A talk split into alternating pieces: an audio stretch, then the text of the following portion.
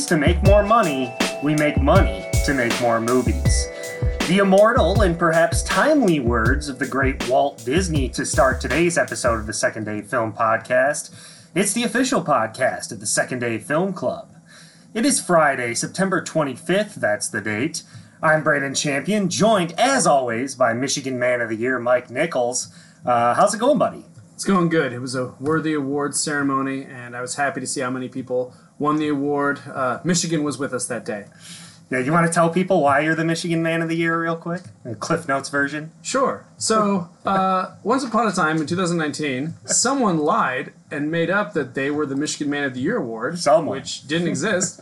and so then I decided to just make it up and give it to myself because that's apparently what you do with the Michigan Man of the Year award. You just make it up and give it to yourself. So who's to say I can't?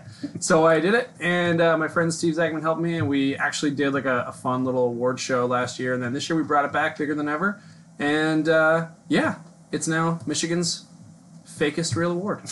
Congratulations, buddy. I'm very happy for and you. And congratulations to all of our worthy winners out there. Well, coming up on today's show, we will not be handing out any awards, but we will be talking about an award show. Mm. Uh, a quick recap of the 72nd Primetime Emmy Awards that Yeah. aired last Sunday. Obviously, not as important as the Michigan Man of the Year, but still, you know, Yeah, I mean, I worthy, didn't, e- worthy to be mentioned on this podcast. I didn't even realize it was coming because it was overshadowed by the by the Michigan Man of the Year Yeah. award, which happened the same day. Nobody was really tuning into the Emmys. Oh, all of America felt that way. Yeah. That's why. That's why our event was so full of people. Of course. Uh, following that, uh, Mike and I will review three films we've each seen recently, uh, all of which have become available on various streaming platforms over the course of the last few weeks. Uh, if you would like to interact with us, please join the conversation about movies new and old uh, by liking the Second Day Film Podcast on Facebook, following us on, on Twitter and Instagram. Please rate and review uh, our old ep- or our episodes and our podcast on any service that you use for podcasts. Five star ratings, reviews go a very long way uh, in helping other people find us in the algorithm of the internet, the vast interwebs uh, that that that invade our consciousness on a seemingly constant basis these days. Um, but excited to be back. Been a little bit since we've recorded. Um, so the Emmys. Uh, I did not watch the actual show. Uh, kind of snuck up on me, as I mentioned. Um, but I did watch some highlights on YouTube and looked up some of the winners, and I'll I'll read off some of the winners here uh, soon enough. But Mike, I know I know you did something similar, and uh, Yeah, I also did not watch the Emmys because I think we all know what my opinion of awards shows are, given my Michigan Man of the Year title. Um, but I also did kind of just forget about it. It seems like there's just been so much intense world and, and local news these days that you just kind of forget about stuff like this uh, with just in the wake of everything else going on in the world. But yeah, I watched uh, Jimmy uh, Kimmel's intro, and I watched a couple speeches from people that I, I liked and were happy they won. But Yeah. I didn't I didn't catch the whole experience. No. Neither did I, and I don't think it's necessary to talk about you know every single award. But yeah, Jimmy Kimmel did kind of mention like, how frivolous is this that we're doing an award show in the middle of a pandemic? And then he's like, wait a second, it's frivolous every year. it was I- also interesting that they opened it up with what appeared to be the way it was shown. There was a full crowd of people there, and Jimmy Kimmel was up there presenting to a full packed house. And I remember watching that, being like, "Whoa! Like they're really." They're bringing everyone in, and like they're doing. They must have done like testing for every single person there. And then- seems unnecessary. and then as the jokes go on and you see people laughing and then you they show a clip of Jimmy Jimmy Kimmel in the crowd and then you realize oh and then they cut to it's actually an empty room and it's the most barren and bleak feeling and then they're like but we're still gonna do it in this command center where he looks like he's inside like the matrix or something. And you're just like was this the way to open it? Just to be like hey everyone's together and things are normal nope it's Yeah. not. But not to worry. We can do this in some kind of weird room that looks like it's out of a sci-fi dystopian horror film. So yeah, it was a little surreal but you know i, I guess I, if i was nominated for an emmy i guess i'd still want to have some kind of you know thing to happen for me to experience it yeah. I thought the you know virtual shtick was kind of funny. You know, it, it kind of caught you off guard, like you said, and it Yeah, it was a little bit jarring. But of course, in the opening monologue, we might as well start there. We had lots of pandemic jokes, uh, starting with he called it the pandemies, which is that's pretty funny. I think. You know, he's he's dropping jokes like every virus needs a host. Uh, Watchmen is a very realistic show, except for the fact that anyone in Oklahoma is wearing a mask. you had you had the bit um, where Jennifer Aniston is not able to like hear him because he's talking across the room. When the Emmys are being delivered, you have guys show up in hazmat suits and and uh, you know deliver the awards to the winners. Um, so just kind of all this funny, self-aware stuff about how yes, we are having this ridiculous award show uh, in the middle of a pandemic. Um, some big winners on the night, though, for sure.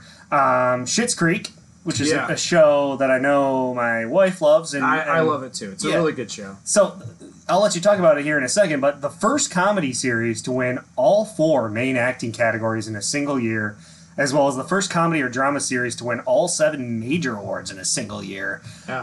um, which which is pretty incredible uh, considering the show made by uh, Dan Levy and Eugene Levy, Mm-hmm. um, a Canadian show on like Pop TV or something, and this thing kind of came out of nowhere and became a huge hit. I. Yeah, it's been kind of a little bit of a sleeper. It was popular in Canada, and then kind of through Netflix, it started getting popular here in the U.S. It's a, just a really fun, chill little show to have on the background. If you just want something lighthearted and silly to have on, but then as the seasons go on, like it does get better, and uh, not like it was bad in the beginning, but just like it gets more deep, and, and the humor just gets richer with the characters. They realize it can be more than just a, a Yeah, so the the latest season, which I haven't seen yet because it's not out yet here, um, that's coming out on Netflix next month. So that's going to be their final season, and yeah, I'm just happy for them. They're a great cast. They're all really good people. They're all extremely talented, and it's just nice to be seeing them get this love. I haven't seen the last season yet. No one in America has, I don't think. Uh, so I don't know if it's worthy of all these awards, but I'm I'm happy to see them uh, getting you know some attention finally.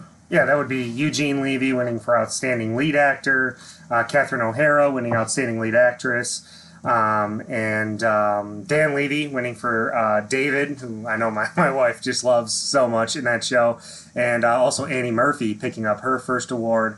Uh, some other big winners. Um, Watchmen won Outstanding Limited Series. I was happy to see that. I thought that was a super well done show, super smart, really took the source material and paid good tribute to it, but also sort of uh, updated it. And, and it was kind of ahead of its time, actually, in 2020 um, to have that show air this year. Last week tonight with John Oliver wins for Outstanding Variety Talk Series. Um, and Outstanding Drama Series, Mike, another one of your favorites, Oh, uh. Succession. Jer- Jeremy Strong knocking it out of the park, my man. I know what scene he probably won it for. I mean, I guess I don't officially know what scene they picked, but he does this scene in uh, the latest season where his character does a rap.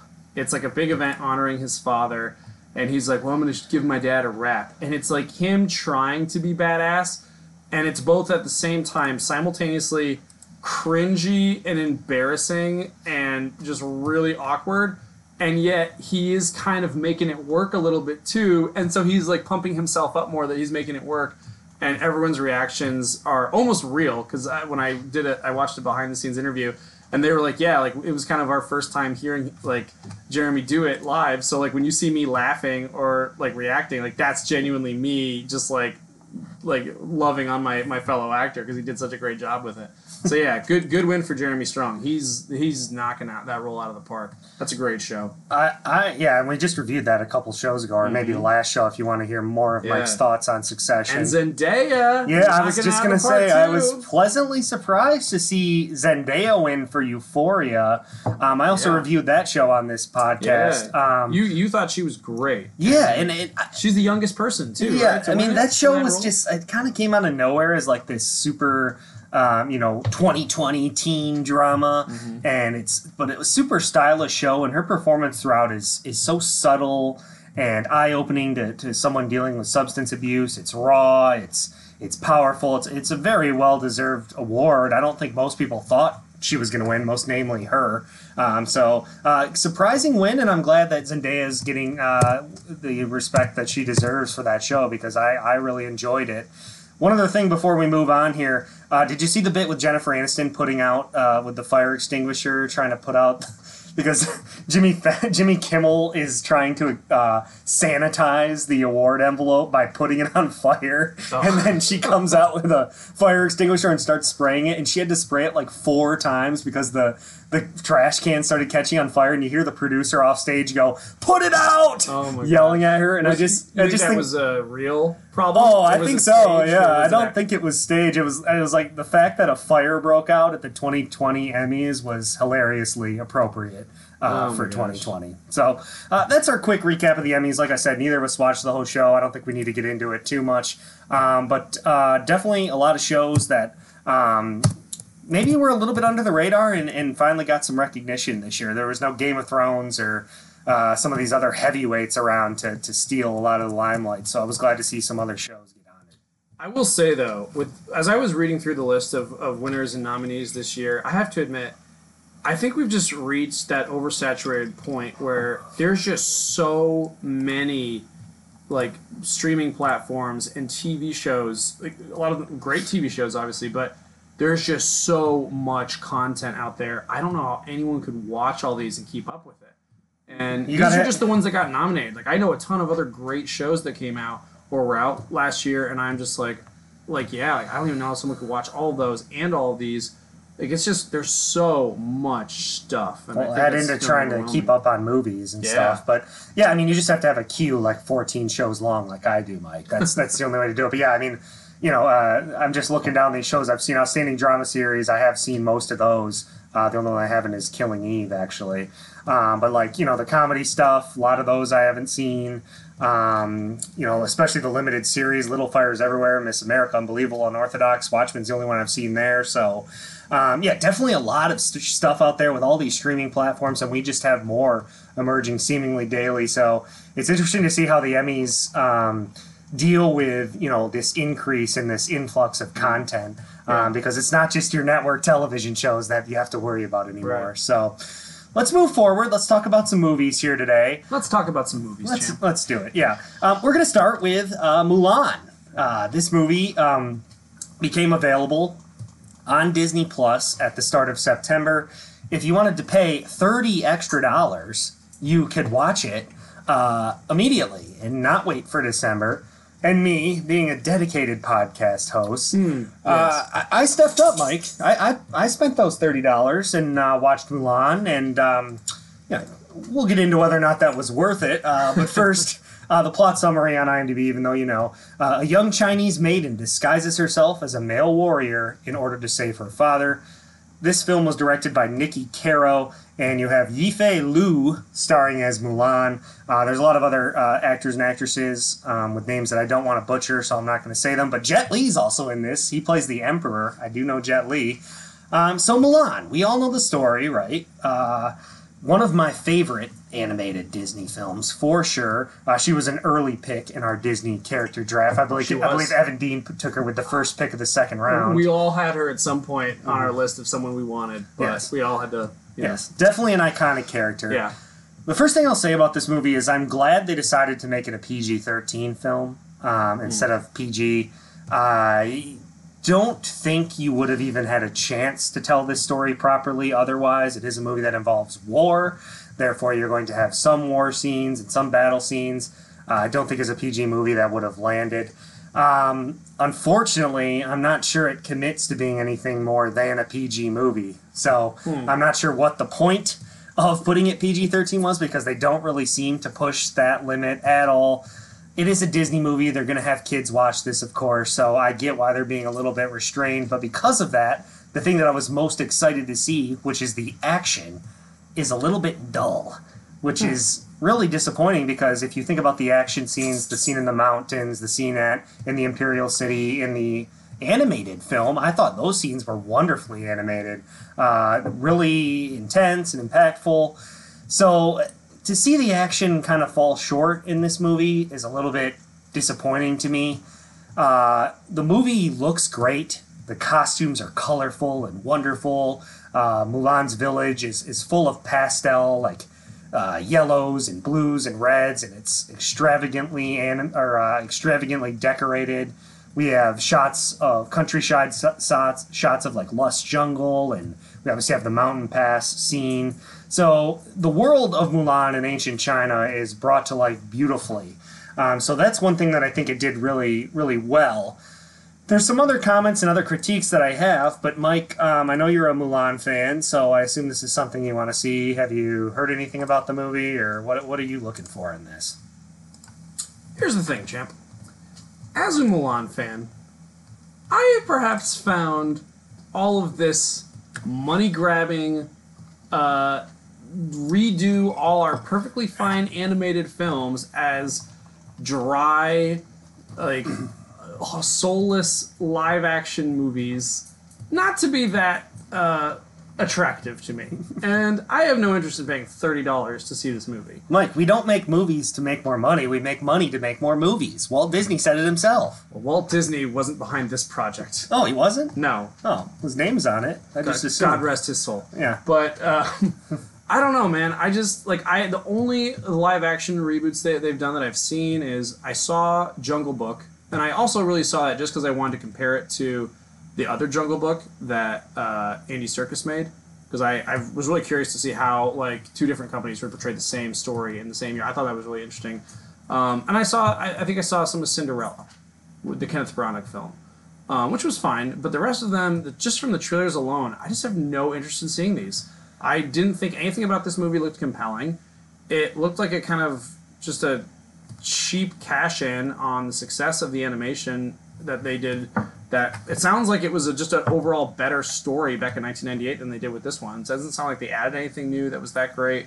There were all these controversies about it, and uh, I don't know, just nothing about this really made me feel like I cared to watch it. Then again, I'm not really the audience. Like I'm an older, you know, guy and stuff. I'm not really who they want for this to care about this movie, and that's fine. But uh, yeah, for me, I just don't really care if I see it. So the I- reviews have not been that like mind blowing. I have mixed feelings about the live action remakes, which we've discussed before when we reviewed films like Aladdin and Dumbo and The Lion King um, and other ones like that. And I've liked them all to mixed degrees. I thought The Jungle Book was really well done. I liked Aladdin quite a bit. I thought Dumbo was pretty solid, but then at the same time, uh, movies like The Lion King, I was deeply disappointed in. So What about Lady and the Tramp? I did not watch that live action one yet, Yeah. but uh, so to varying degrees. So let me talk about like where I think maybe this movie went wrong. So we've talked about how there's this fine line between doing a straight remake and then also taking these movies, bringing them to live action, and trying to bring something else to the table, or maybe tweak them a little bit to the point where you can make it, you know, something new, where you don't feel like you're just watching this regurgitated animated film in live action. This movie, I think, tries a little bit too hard to, to go away from the animated film. There's so many differences. They add characters. There's she has like a sister character. One of the main bad guys or anti-heroes in this is like this witch character, which is nowhere to be found in the animated film. And it just comes off as hokey and corny. And I've heard the director, Niki Caro talk about how she wanted to go for a more realistic feel. Well, then why do you add a witch character? Uh, we Isn't isn't there? we di- we got a different bad guy. His name is Böri Khan. He's a Rouran.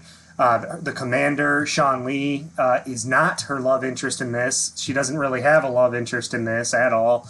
Um, he's not there. And of course, the big one, or the big two, I should say, there's no Mushu. Yep, that's what I was and ask. The only song from the iconic Mulan soundtrack, which is one of people's favorites um, from back in the day, the only one that's incorporated, even in instrumental form, is Reflection. So Hmm. we don't get Man Out of You, we don't get any of that, not even in an instrumental form. So hmm. Wow, that's surprising. this movie, while I respect the fact that it's trying to go off on its own and go for a different feel and tone, I think it was a big mistake to to take out all these aspects that people love and are going to be looking for. I mean, I- don't want like like you, I just don't want to retread. But like, why are you taking out some of the best moments? I had long said that Mushu could show up still as maybe like a big CGI Game of Thrones style dragon instead of you know the wisecracking Eddie Murphy character. Yeah. Um, but we just don't get any of that, and it's a little bit disappointing. Well, is there isn't there like a phoenix in it? It looked like there was a phoenix in the trailers. So that's another thing. They do try and throw this phoenix stuff in there, where it's like this is our family guardian. There's a phoenix. There's so there's these magical elements. And the other thing that they do that's magical is there's a lot of stuff that's thrown in about Mulan's chi, and that she was born with really strong chi. And hmm. while that's perhaps an interesting idea and an admirable tribute to Chinese culture, I think it almost betrays the character itself because it takes away from the idea that the animated film has that Mulan overcomes her shortcomings, whatever they are, and becomes a trained warrior who's Yeah. one of the best warriors, and she does it all on her own willpower and her Right. own fortitude. Whereas this, they kind of replace it with this BS ingrained chi that is Yeah. influenced more by this witch in the phoenix magic. So by doing that, you're almost saying, "Oh, now she's just powerful because she has magical powers." Like, Yeah. isn't that a betrayal of the character? Yeah, like in the original Mulan film, it's like she's awesome because she does it, and it's her hard work, determination, and also wisdom. Like I think something that I so I rewatched like a video doing like like a, a kind of essay on, on the old Mulan and why it worked so well. Part of it is that Mulan has her own way of doing about it. Like everyone else tells you, you have to do it this way, and she says no. She figures out a new way to do it that's both like a combination of that kind of macho strength that all the guys seem to have, but also like ingenuity and wisdom and gentleness. And like she she's a great warrior because that's how she learns to work. What makes her different is what makes her great. Yeah, this it sounds like she's got more of this, the, the chosen one. Oh yeah, like, yeah, which I script- hate. That the. now. Isn't the idea supposed to be that she was already strong and just needed some experiences to push her over the top? Not Yeah. that she always had this in her, and then she just had to learn how to harness her powers. I don't know. I didn't like it. the The action was pretty dull. Um, there's this weird sort of like people running on like Crouching Tiger, Hidden Dragon stuff, where people Mm-hmm. are like running on walls and jumping up walls and floating through the air and it's like they're trying to rip off like a martial arts movie and throw it in a live action Disney remake with like a hmm. witch and it's just kind of a mess and the script is not good either. There there's talking about like it's like the, the characters will all guide you and sort of tell you what's going on like we're not smart enough to know what's happening on screen. This is just disappointing to me, man. It's disappointing. So let me just ask you one, one last question about. it. So I've got uh, nieces that I love very much, little girls who I want them to be able to go to the movies and see some kick-ass women on a screen and inspire them and give that representation to them. Um, for like this is us as like guys who like film, analyzing stuff.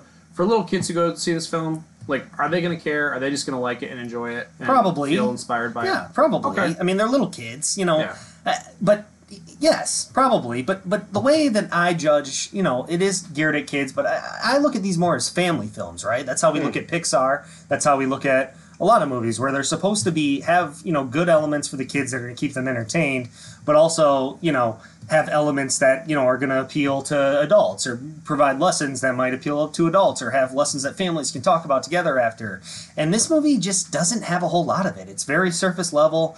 It's basically just a retread of the movie we've already seen, except for some elements that we're taking out inexplicably, as I've already mentioned. So I'm on the fence. These live action remakes, sometimes they're just dull because we already know how they're going to play out. We know the stories.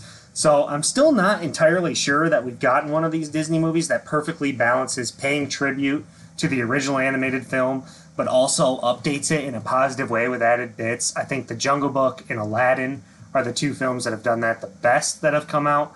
If I was going to rank the rest of the live action Disney movies, um, Jungle Book and Aladdin would be my top two, then Beauty and the Beast, followed by Dumbo, Cinderella, Christopher Robin, The Lion King, Mulan, Maleficent, Maleficent, Mistress of Evil. Oh, I So, guess I guess technically I did see Christopher Robin. yeah, which was I- fine too. Yeah. But it's so I ended up giving this a 5.5 out of 10. So disappointing.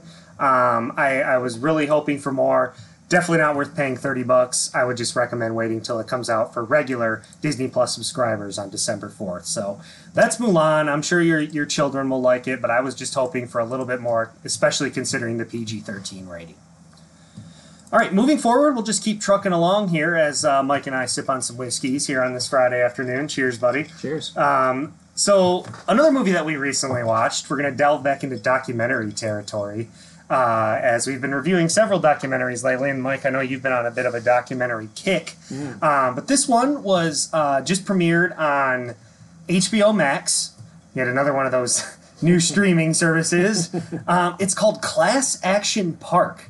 This movie is directed by Seth Porges and Chris Charles Scott III. Um, so, some documentary filmmakers. The plot summary a documentary that focuses on a dangerously legendary water park and its slew of injuries and crimes, along with child safety concerns.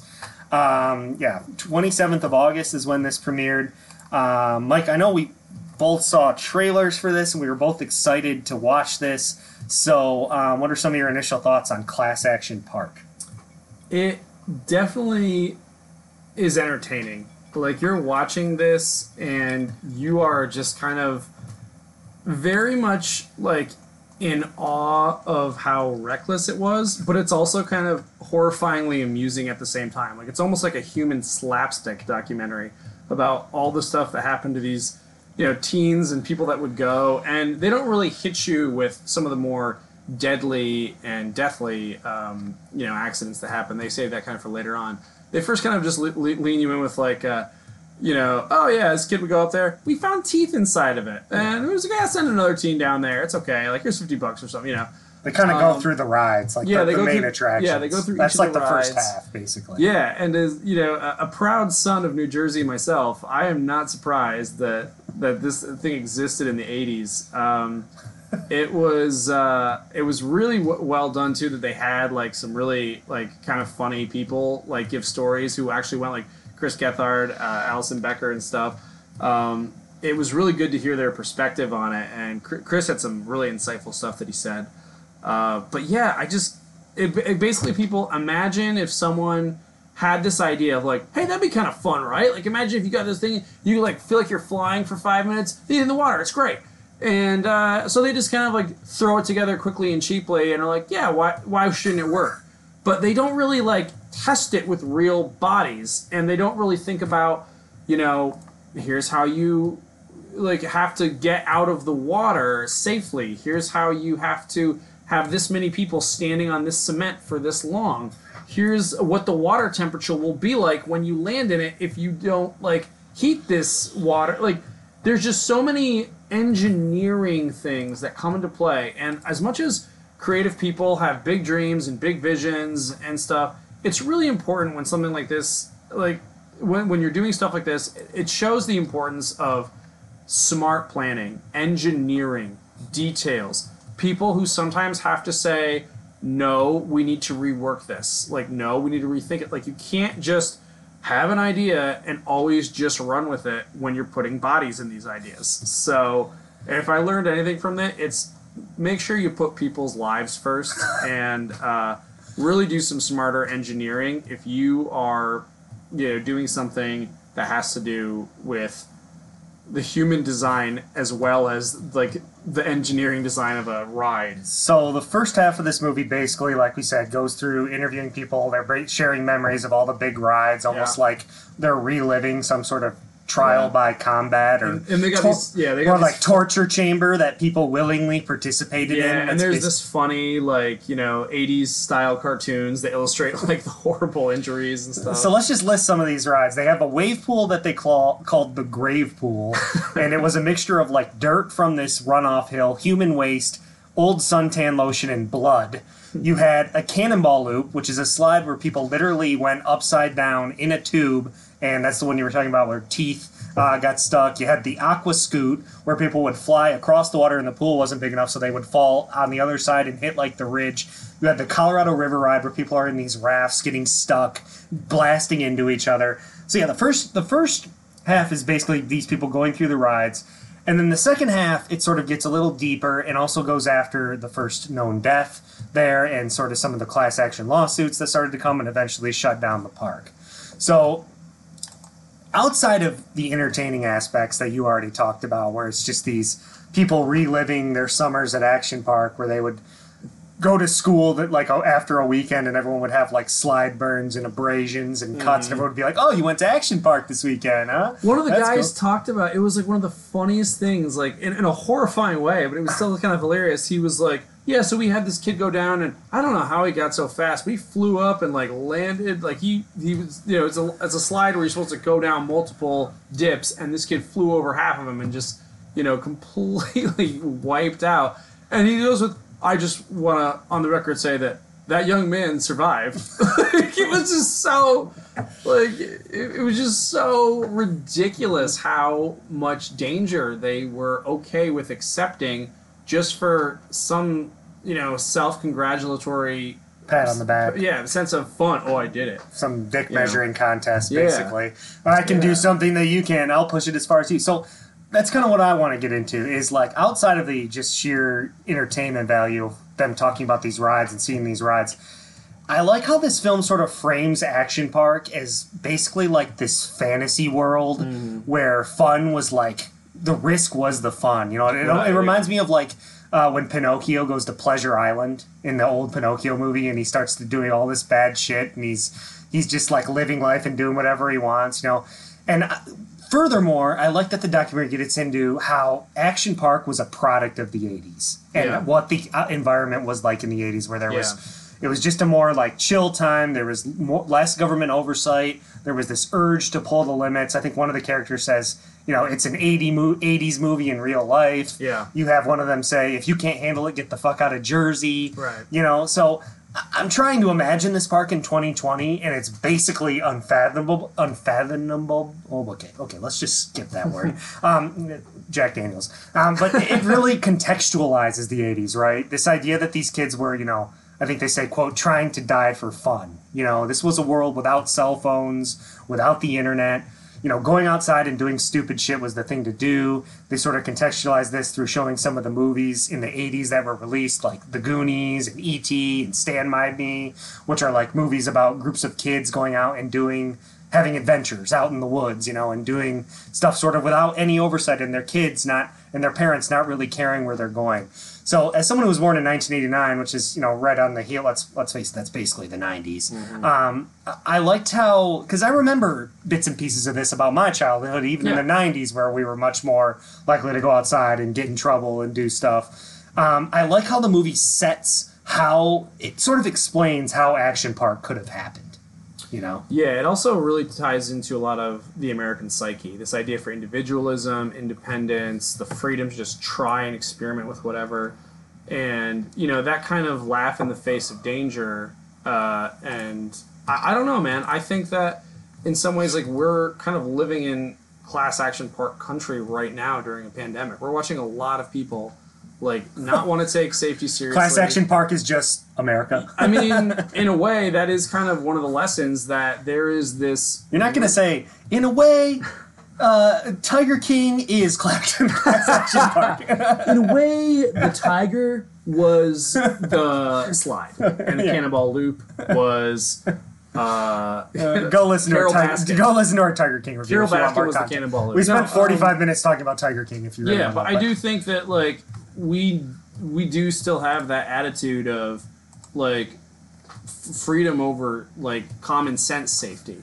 I mean that that's something that I do think the the documentary really did highlight well, especially in in like the legal battles that they tried to fight around it, and even the fact that they were just factoring in deaths as part of their yearly. You know, it's like, well, you know, how many injuries will we have? How many deaths do you think we'll have? It's like you, you're factoring deaths as like an, a normal, acceptable part of an amusement park. Like this. Here's so, our chlorine levels. Here's our uh, entry fee rate. Here's the amount of deaths we had in 1983. Yeah. Uh, no, so Donald Trump looked into investing in this park, and he thought it was too extreme. Hmm. So that tells you everything you know, need to know about this Gene uh, Mulvihill guy, who, by the way, seems like a total scumbag. Um, like one of those greedy, uh, you know, the, paying people like local authorities, so Yeah. paying commissioners so they can get in his pocket, and they do get into that too about how greed basically allowed this park to run, um, where you know because it was creating money and jobs, and it was good for the, the local community.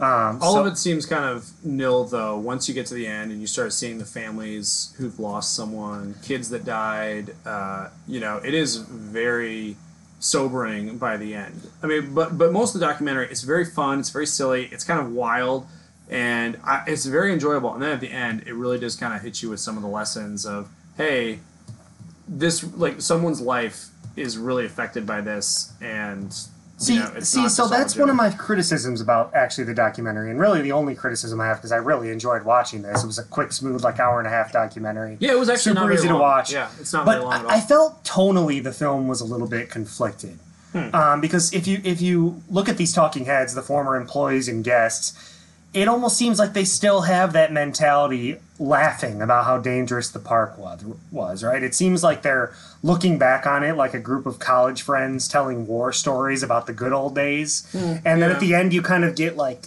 where it shifts to talks about the lawsuits and it interviews the family of the kid who died. And it tries to seem make it seem like more of a serious doc that's trying to raise awareness. But then the film ends with the talking heads talking about like if you couldn't handle it get the fuck out of jersey. And I actually loved it, and it was it was a good time in my life, and I'm glad that I have it. And it's like uh, the one guy at the end, he's like, "Yeah, we talk about it, and it was amazing, and it was terrifying." But then when you talk to your your psychologist, you're just like, "It was terrifying." So like, t- tonally, it seems like I wasn't sure like if it was trying to glorify it or if it was trying to bring awareness to it. Maybe it's a combination of both. I'm not sure. Well, I think some of the experiences are both. Like some of the experiences were kind of harmless. Yeah, a kid got bumped around, and there's a little like lesson about life there. But then there's there are people who really did die. So I think I think both experience can have that, and they actually showed that in the the owner. They said, yeah, like sometimes he was really charming and nice. Mm-hmm. Other times he was a ruthless, greedy guy. But he was both things, and that's what was complicated about the experience. And I like that they actually showed uh, that there was nuance and they explored that, not just with the park itself, but with the people running it, because the park was created by the people running it. So. And, and you you even had uh, the the local newspaper editor who felt that Gene Mulvihill is the reason she got fired Oh, yeah, from her really job, good. and even her who this lady who feels like this guy ruined her career, Mm-hmm. even she said, "Is Gene Mulvihill a villain or a victor?" Even she said he's a little bit of both, Mm-hmm. and maybe that's kind of the core idea of this movie is that anybody who went to Class Action Park at sometimes was a villain and sometimes they were a victor depending on how the day went and how you went down the slide. So uh, that's kind of the idea. But either way super interesting documentary. This isn't something i knew a whole lot about. Um, and class action park that's just the perfect name for a documentary Yeah, it is. about a place called action park. So what grade would you give it? Uh, I don't know if it's in in the A territory, but I'll give it like a B plus plus, double P, double plus for the B. so like an 89.9% Yeah, yeah, nine point nine. I'm giving it an 8 out of 10. I thought it was pretty enjoyable. Uh, I, I was entertained the whole time. Like I said, some of those tonal issues, maybe a little bit, but as we just talked through, maybe that uh, was on purpose. Yeah. So, moving on to the final topic that we're going to talk about here today. It's the feel good film of the fall. It is called The Devil. No, it's not. It is called The Devil All the Time. Oh man. It is directed by Antonio Campos, who is a director I don't know uh, too much about, but I did look at his filmography. Um, the plot summary on IMDb Sinister characters converge around a young man devoted to protecting those he loves in a post war backwoods town teeming with corruption and brutality. Really impressive cast in this film that just uh, premiered on Netflix.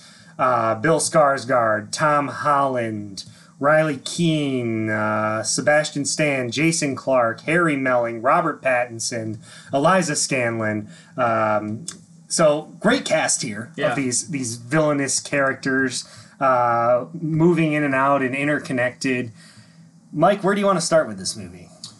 Well, let's start with the fact that this is based on a book. So it's based on a novel by Donald Ray Pollock, and you can definitely tell Who that- also serves as the, as the narrator, Yes. narrator, we should say. and you you can tell that this film was crafted with a lot of love for that novel like the style of it the tone the way they do the characters the way it's being narrated with the words of the novel um, the way it even seems to jump around like i've heard the novel kind of does like it, kind of shows you some ol- older stories about what's about to happen and like honestly tom holland who's basically headlined as the star of this movie does not even show up till about 50 something minutes into the film but there's all this backstory into his family and his parents and these other side characters are developed first and that kind of thing and then it kind of jumps so you can tell that this was l- like a loving portrayal of a someone a book that meant a lot to someone having said that I've not read this book, so I don't. I can't. I'm sorry. I can't tell you how, how close it is. I've heard good things though about it as a um,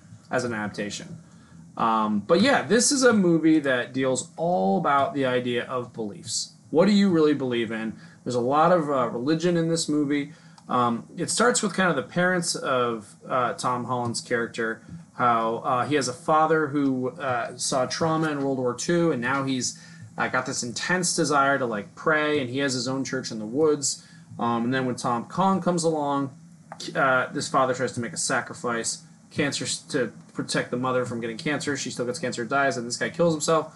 Now Tom Holland is an orphan, sent off to live with another orphan at uh, you know a new place with a new church, and uh, then that pastor there also turns out to be a slime ball. Enter Robert Pattinson, the sl- slime ball. It's basically Pattinson. just slime Yeah. balls everywhere. Yeah, tr- yeah. Religious slime balls are everywhere in this movie, but also good people who do the righteous thing anyway are also in those churches, but they have to murder those people and leave, um, basically. Uh, so I thought that it did show church drama and some of the bullshit uh, sexual stuff that sometimes goes on behind churches and the way pastors try to get away with it. They did show that pretty accurately. Yeah, I mean, th- Um, this movie's called The Devil all the time, so it's very clearly dealing with themes like you know evil, religion, obviously, and you know the abuse of power, Mm-hmm. and basically it it examines the various ways that people use religion to justify doing bad things, Right. or it.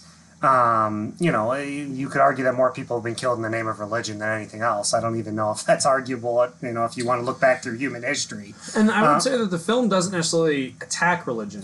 It actually shows that what the people are doing is in violation of the religion, and they're using their own personal traumas and their own personal demons to. they're using it to justify Yeah. what they're doing either whether it's willard who's uh, you know killing the dog who by the way the second that dog was on screen you just knew he Yeah. was a goner i'm like It was sad. this dog is getting way too much screen time it is totally getting murdered whenever this dog gets too much screen time you know it's a bad thing just note that down for Mm-hmm. Yeah. for movies Cinema rule. yeah, um, but yeah, whether it's that or whether it's uh, the crazy, uh, you know, Dudley Dursley character, uh, Harry Melling who plays Dudley. He's such a great actor. He's yeah, done a couple he movies did great in this movie. He's one of my favorite performances as like this crazy Southern pastor who pours spiders Oh, over his spider eyes. scene will give people if you, if you don't if you have arachnophobia or you don't like spiders, there's a spider scene that's really gonna But you he up. justifies killing his wife because he thinks that it's he's going to be able to bring her back to life.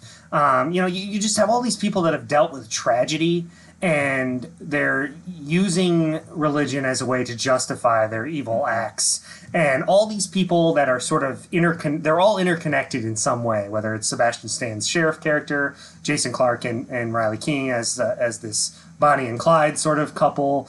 That they're all con- at least have one connection to each other, and all these people end up having really unfortunate uh, things happen to them. So I think it's just sort of like examining how evil comes in different forms, evil comes in different ways, and it affects people in different Yeah. ways.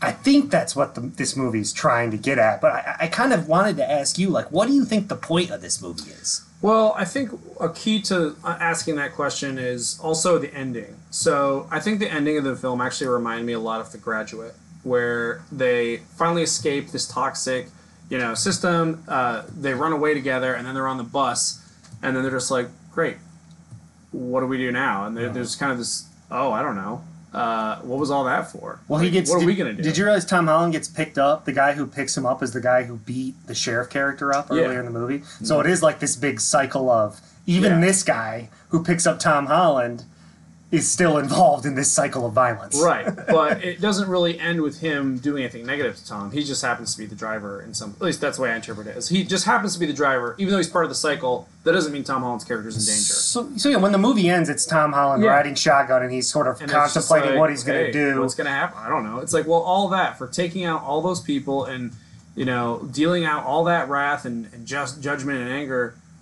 Okay, what do you do now? But one of the things he But- does consider is enlisting to go fight in Vietnam, mm-hmm. which, if you remember, this movie starts with his, his dad, father so, fighting yeah. in World War II, where he has to kill this soldier that's been crucified. Right. So to me, that means that Tom Holland, yeah, he's done all this bad shit, all this bad stuff's happened to him. He's considering going to Vietnam, where conceivably this entire cycle of violence could start all Start over over again. Yeah. So to me, that's that's kind of the idea here is that evil exists. It comes in many different forms. It affects people in different ways.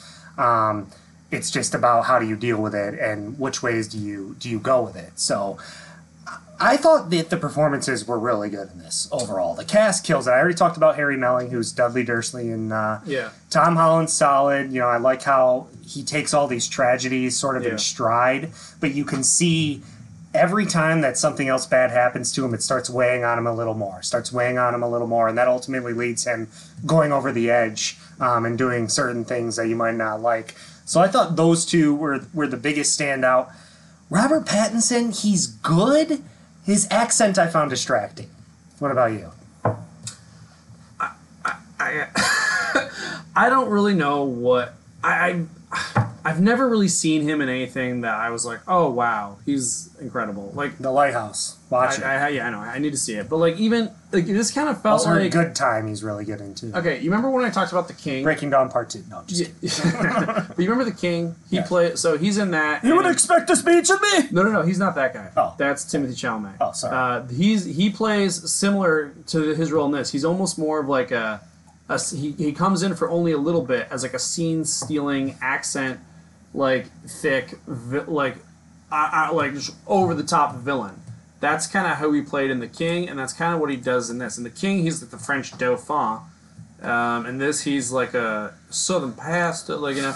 And I don't know. It just. Yeah. he's yeah, it just feels like he does a he does a good job with like creating that character as a toxic, manipulative, like kind of culty creep. Mm-hmm. But uh, yeah, it just it, it definitely also feels like it's a performance.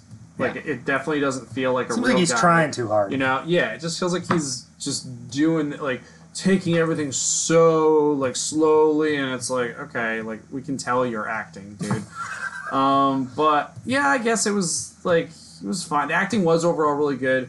Um, the church drama was good. The way uh, the idea of the abusive like people in the church being accountable in some ways to the families of their victims, I thought was another theme, um, which ties into like certain biblical stories like uh, Absalom and Tamar and Amnon. Um, I I, felt like Sebastian Stan was kind of a disjointed character though. Like as much as I they tried to kind of fit him into the story, it did kind of feel kind like of on the kinda- fringes. Yeah, Yeah, he kind of just came in at the end as kind of like the villain. Obviously for Tom Holland, because as we all know, Sebastian Stan and Tom Holland hate each other. As Anthony Mackie and Sebastian Stan vocally hate Tom Holland, which is one of my favorite jokes about the MCU. yeah. But uh, no, like he was good, and um, yeah, so I like the narration quite a bit by the uh, by the author. I thought that he was an effective narrator. I liked how he started with the map, and he sort of talked about how these towns of Meade, Ohio, and Coal Creek, West Virginia, would become interconnected, and how these these characters keep traveling between these two cities, and kind of just how evil is found in the the most random of places, and these these things happen. You know, sort of. Um, there's sort of some questions to be asked about destiny and sort of are things predetermined? Like, is the Yeah. devil having an influence on everything that's happening Right. in this movie? I mean, it's called Devil all the time, so I guess that's not very subtle. Um, but it's just interesting. I do like the religious aspects of this movie because it's obviously very religiously charged.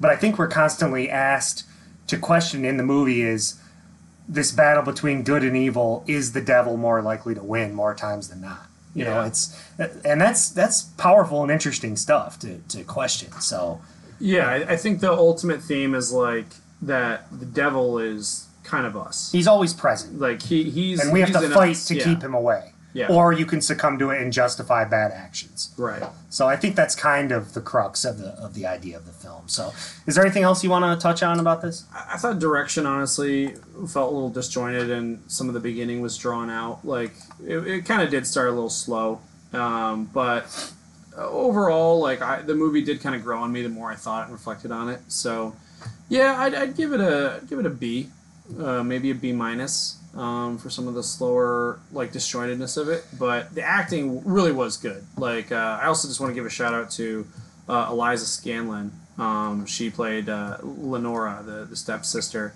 recently Um, seen in little women Yeah, uh, she's kicking butt, and she did a really, really good job in this, being a very uh, fervent and like um, devout character who kind of has a, a loss of faith and a sad ending. Um, well she's manipulated into making the decision that she makes so Yeah. it's it's this movie is it's good. It's well acted. It's it's mostly well written. I believe i agree it's a little disjointed and it's not gonna it's not gonna make you feel good. So unless you're interested in in sitting here and actually thinking about these themes that we've been talking about i'm not sure it's gonna be for you. I agree it's a little slow. I gave it a 6.5 out of 10 so that's the devil all the time, and that's uh, that's our show today. Um, Mike and I are gonna go, uh, you know, give to charity or something now because I feel dirty having watched this film. But uh, I don't know. I don't know. Um, but we appreciate you listening. Um, please, please like the Second Day Film Podcast Facebook page. Follow us on Twitter. Um, check out Mike's Michigan Man of the Year page. It was a great event. Looked like a lot of fun. He's wearing a, a funny cape that you can see there. So, and uh, I don't know, is that something you're going to look to have again, or you, If the world's still spinning in 2021, we can talk about it. good to know? Good to know. As long as the devil, I know. yeah, the devil all the time. No, Yeah. no, the devil's in the details. Anyways, we appreciate you for listening here today. Uh, Mike and I are, are gonna go get another whiskey um, and enjoy the weekend. Uh, but until next time, thanks for listening, and we'll see you at the movies.